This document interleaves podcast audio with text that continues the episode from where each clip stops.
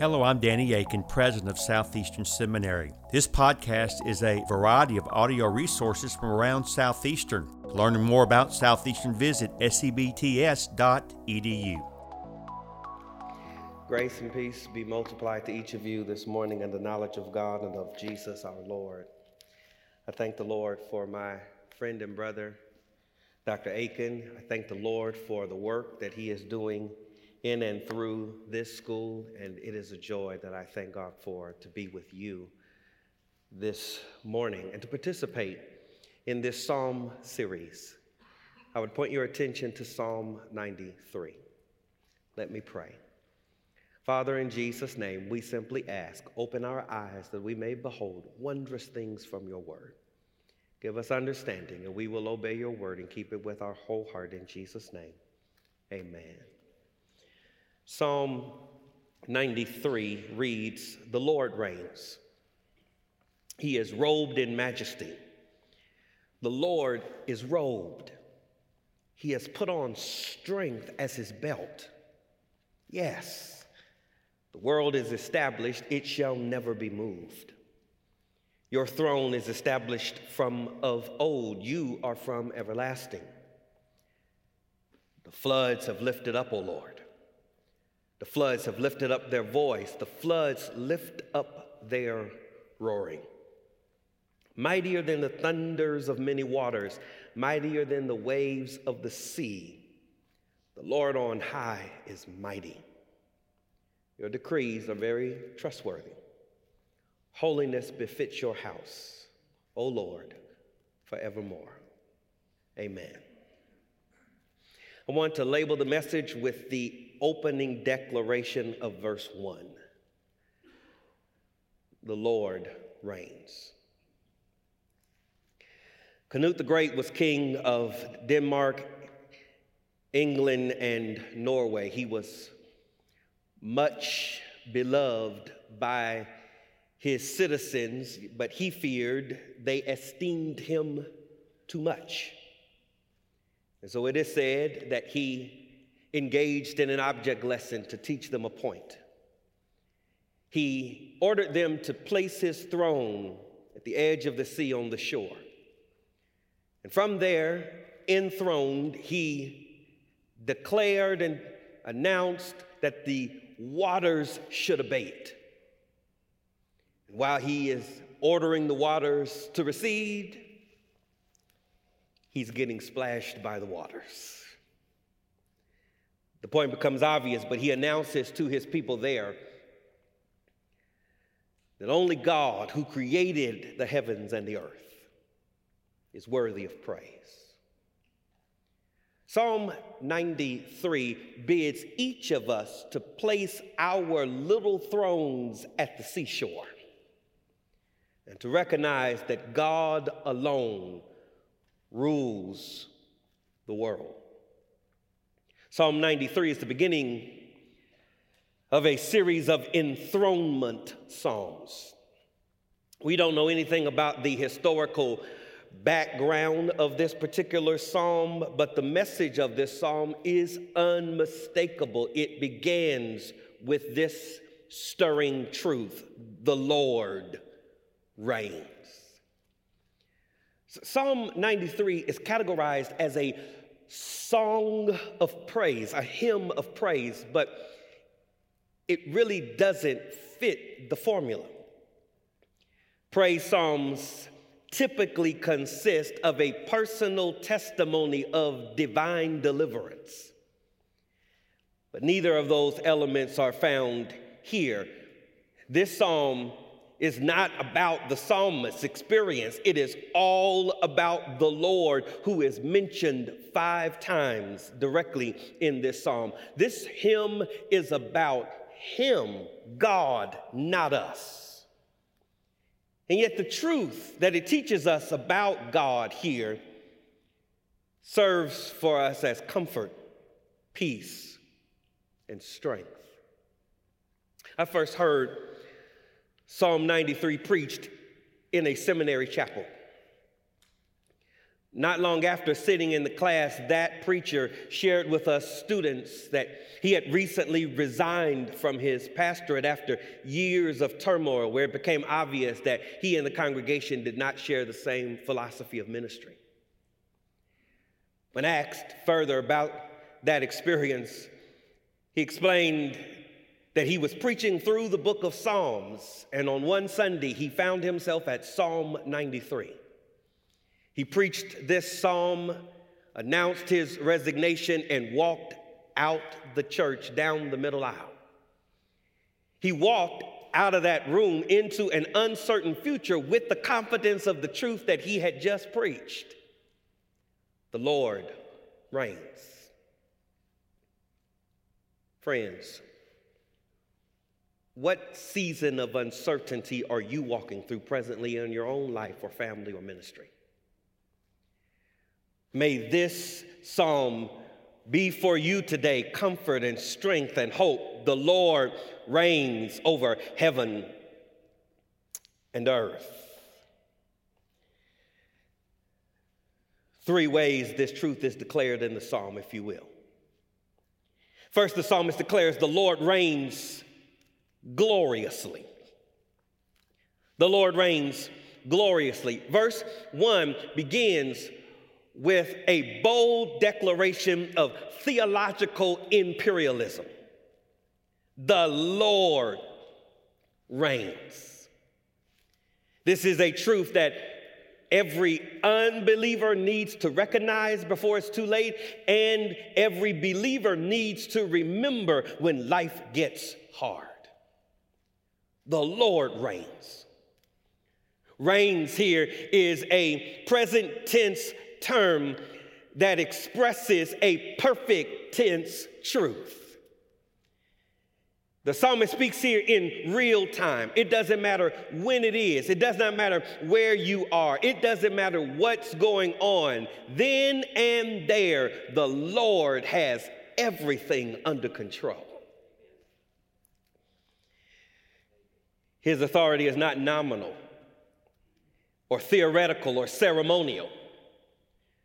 The Lord's reign is majestic. Notice how verse 1 gives us this twofold statement of divine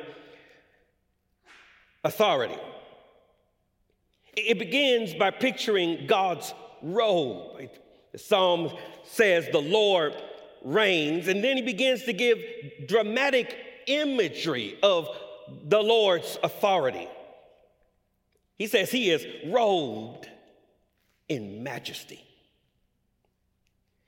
You may remember Hans Christian Andersen's The Emperor New Clothes, where con artists deceived a vain king, telling him that they would make him a new garment, but only the initiated could see it. When the quote unquote robe was complete, he paraded it around and not wanting to seem ignorant, the citizens oohed and awed as the king passed by. And only a little child was honest enough to say, The emperor has no clothes. Praise God, friends. Our God is not an emperor with no clothes. He is robed in majesty. James Montgomery Boice wrote that majesty is an attribute that links God's holiness and God's sovereignty. His nature, his authority, his works are majestic. But you see that not only in his robe, you see it in his belt. He is robed in majesty in times of peace, he is belted in strength in times of war. The king would sit on his throne wearing his robe. In his majesty, he would stand up and gird his belt in strength. This is military language. The picture of God wearing a belt is to say that God is armed for battle, he is ready for combat. Strength here is the power to subdue. And notice how God wears this belt. It is a self coronation. No one uh, puts this belt on God, He has put this belt on for himself, meaning in the poetry of the psalm that no outside force makes God strong and no outside force can hinder God's strength. Psalm 62, verse 11. God has spoken. Twice have I heard this. The power belongs to God. The Lord is majestic. But not only is the Lord's reign majestic, the Lord's reign is sovereign. In fact, Charles Spurgeon called Psalm 93 the psalm of omnipotent sovereignty. Notice the end of verse 1. After declaring God's majestic and strong reign, he affirms it again by saying, Yes, truly, genuinely, absolutely, the world is established and it shall never be moved. The evidence that God reigns, the psalmist says, is that the world is established. Meaning the world is not a cosmic accident, it is not a natural phenomenon. It is not the result of evolution. Genesis 1 and 1 declares in the beginning, God created the heavens and the earth. I have multiple books in my study on hard sayings, difficult passages in the Bible, but in a real sense, there's only one hard text in the Bible. It's Genesis 1 and 1. If you believe that verse, you won't have any problem with what the rest of the Bible declares. The Bible emphasizes God as creator to make a theological point. Divine creation expresses divine authority. God is monarch over all because he is maker of all.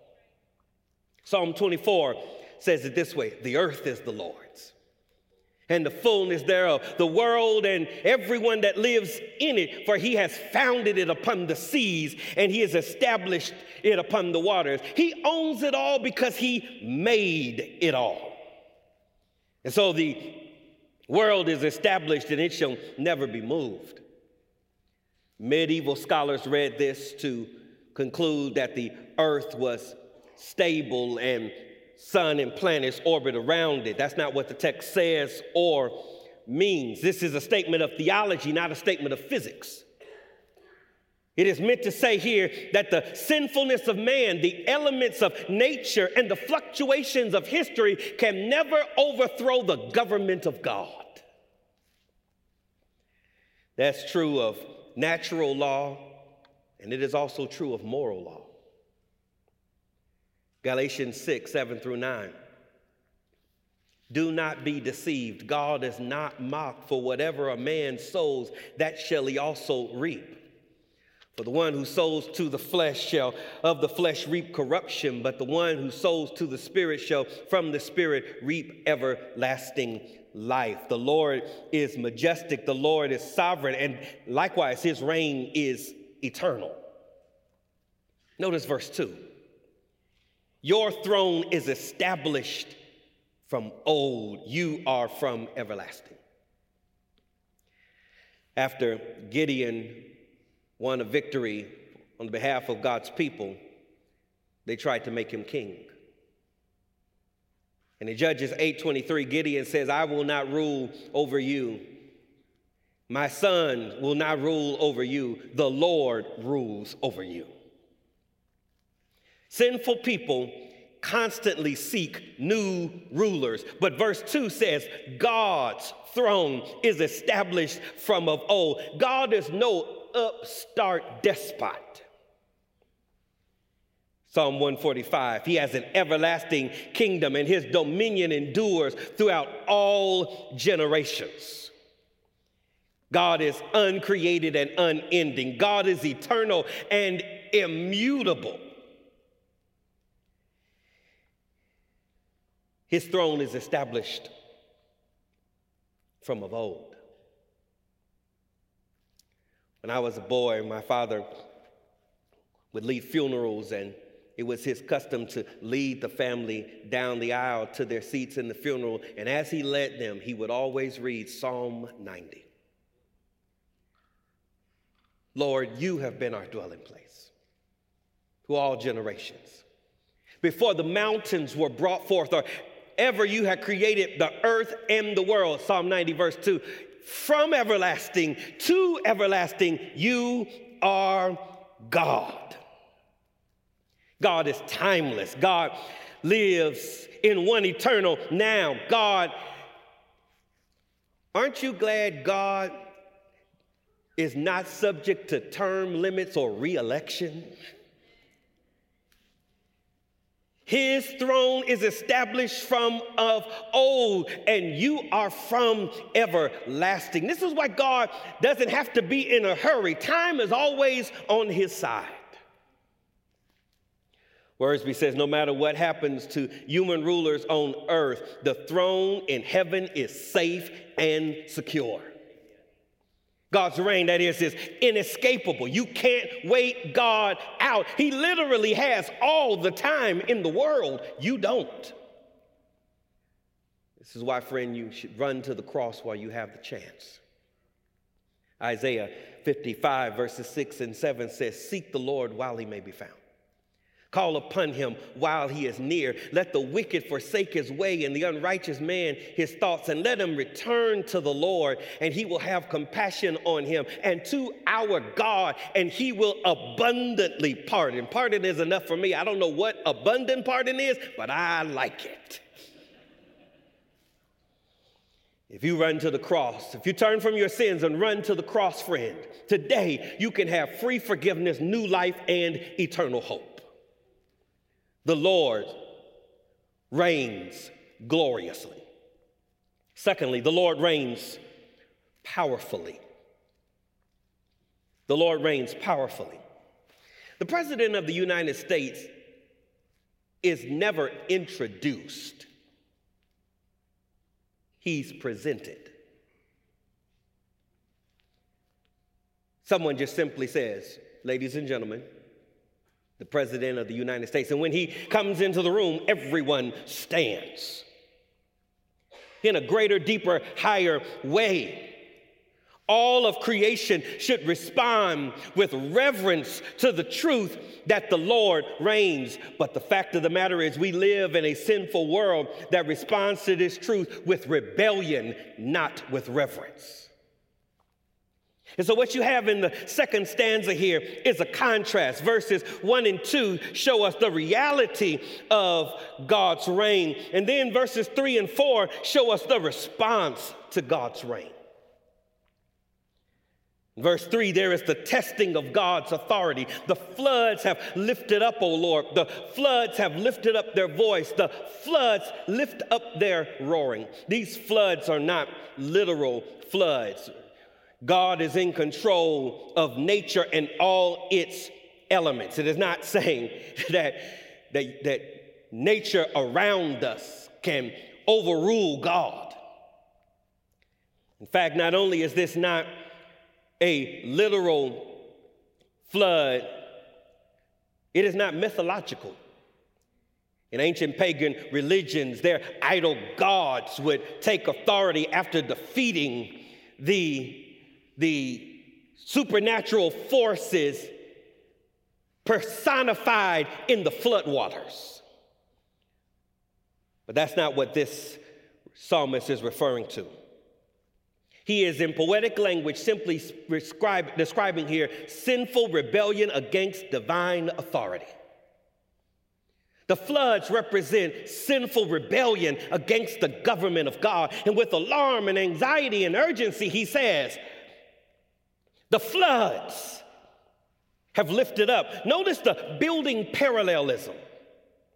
The floods have lifted up. The floods have lifted up their voice. The floods lift up their roaring.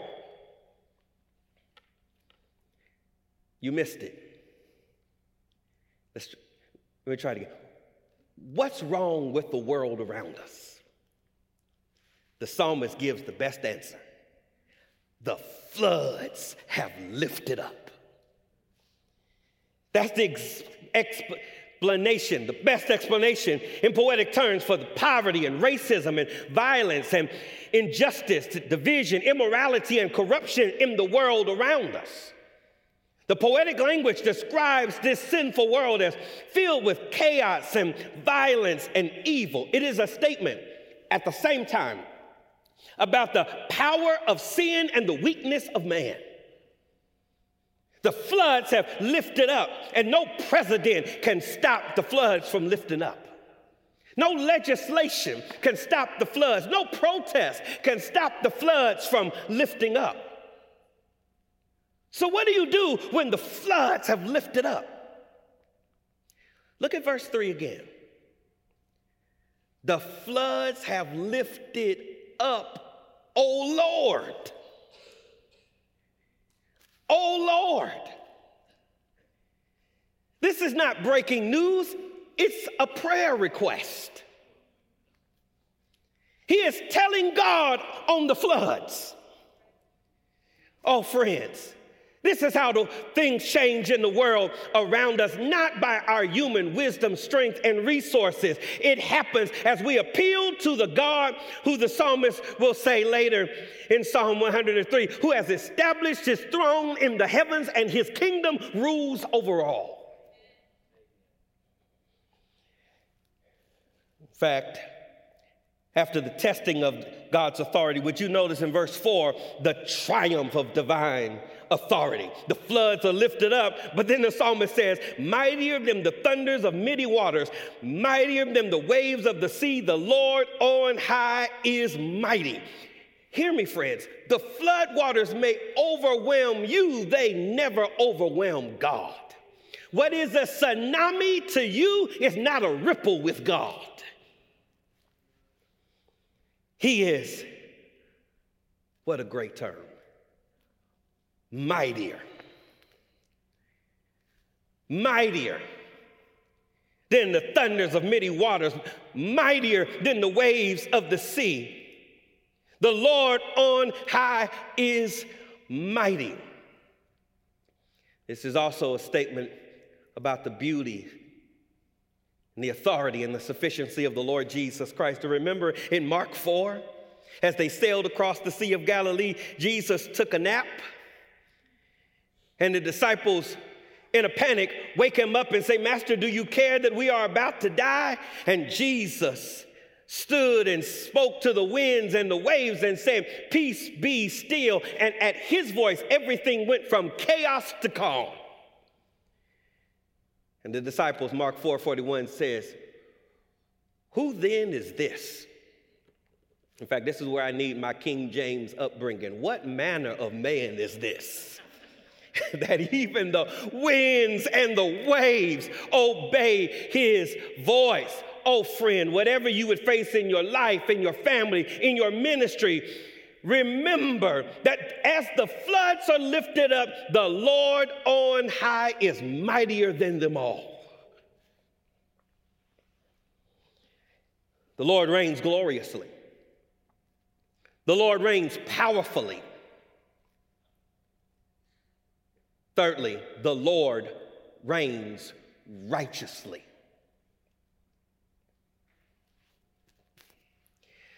During the Watergate scandal, the embattled President Richard Nixon held a press conference to defend himself.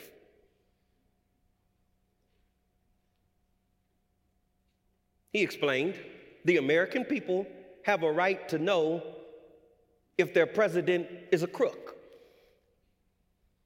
I am not a crook, he said.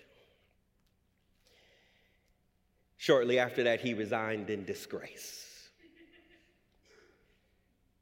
And since that year, 1973, there's been a cultural shift where the nation assumes its leaders are crooks. the psalmist here ends by telling us that God is worthy of our trust. The God who reigns gloriously and powerfully reigns righteously.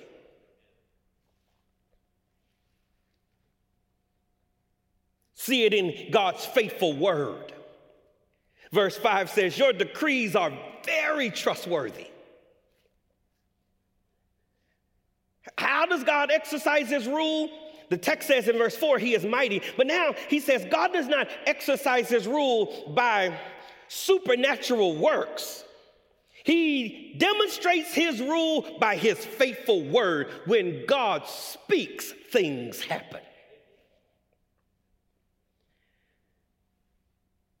Isaiah 55 says, as the rain and the snow come down from heaven and do not return there, but water the earth and causes it to spring forth, providing seed to the sower and bread to the eater. So shall, Isaiah 55, verses 8 and 9, so shall my word be that comes forth from my mouth. It shall never return to me void. It shall accomplish all that I purpose. It shall succeed in the thing for which I send it. We live, friends, in a world of falsehoods, half truths, and deception. And we rightly ask, Who can you trust? Verse 5 answers of God, Your decrees are very trustworthy. Decrees refer to God's testimonies. The word here is the word for amen. I like this. I pastor a Black Baptist church, and when I'm preaching on Sunday morning, I'm looking for amens. But here the psalmist says God's word is its own amen. When God speaks, it settles it. It doesn't matter if you agree or not. His decrees are very trustworthy. Do you see the superlative language here? Either something is trustworthy or it is not. You can't be, there's no, there's no degrees of trustworthiness. You can't qualify that. Either one is trustworthy or not. But the psalmist here says when you are speaking of God, it is not enough to say of his word that his word is trustworthy. It's very trustworthy. It's like the prophet Jeremiah in Lamentations 3. He was not he didn't find it sufficient to say that God is faithful. He, with a heart of praise, declared, Great is your faithfulness. Oh, friend, leave here being reminded you can trust God's word. You can trust God's word. Isaiah 40 and 8 says it succinctly The grass withers and the flowers fade, but the word of our God stands forever. We see God's righteousness not only in his faithful word, but in his holy character. The text begins with majesty, but it ends with holiness. Verse 1 declares God's royal highness verse 5 ends by declaring God's impeccable holiness. Your decrees are very trustworthy, the psalmist says, and holiness befits your house. House is the heavenly dwelling from which God dwells, works, and rules. And it, he says, is characterized by holiness. Holiness, he says, in fact, befits God's house. It's the suitable ador, uh, adornment for the dwelling place of God. Holiness is God's defining attribute. Isaiah 6 3 declares, Holy, holy, holy is the Lord of hosts. The whole earth is filled with his glory. The psalmist says, as God is holy, holiness befits his house. This is a statement about the character of God. It is his poetic way of saying that God is righteous in all that he says and does. His ways are good, his house is holy, his rules are righteous. Or maybe this is a practical tip for life and ministry here as well. We should never seek unholy means to accomplish holy ends. Holiness befits God's house. He's righteous. the ultimate proof of his righteousness. We, we, we have reason to rejoice in the righteousness of God for reasons this psalmist did not know when he wrote these words. We are the beneficiaries of the ultimate expression of the righteousness of God. 2 Corinthians 5:21 says it this way, for our sake. He, God, made him Christ who knew no sin to become sin for us, that in him we may become the righteousness of God. At the cross, God treated Jesus as if he had committed all of our sins, so that by faith in him, he may treat us as if we had performed all of the righteousness of Christ. And so we rightly sing, On Christ, the solid rock I stand. All other ground is sinking sand. One more word here. Your decrees are very trustworthy Holiness befits your house, O Lord, forever. Forever applies to both previous statements. His decrees are trustworthy forever. His holiness befits his house forever. In the language of James, there is no shadow of turning with God. He is righteous, He is trustworthy, He is holy forever. And as things change in our lives, in our families, in our ministries, we hold fast to the truth of Hebrews 13 8. Jesus Christ is the same yesterday and today and forevermore. I'll be honest, I find it easy to believe that he's the same yesterday. Everything the Bible says about him, I trust without reservation. I believe everything the Bible says about him forever, tomorrow, the future. The challenge is the and today. When you're carrying burdens today, whatever storm you are navigating today, whatever battle you are facing today, may you find strength, hope, and peace in this great truth. The Lord reigns. Let's pray. Father, in the name of the Lord Jesus Christ, we give you praise for your word. Its truth, its wisdom, its authority. We thank you for this reminder of your authority, of your character, of your glory.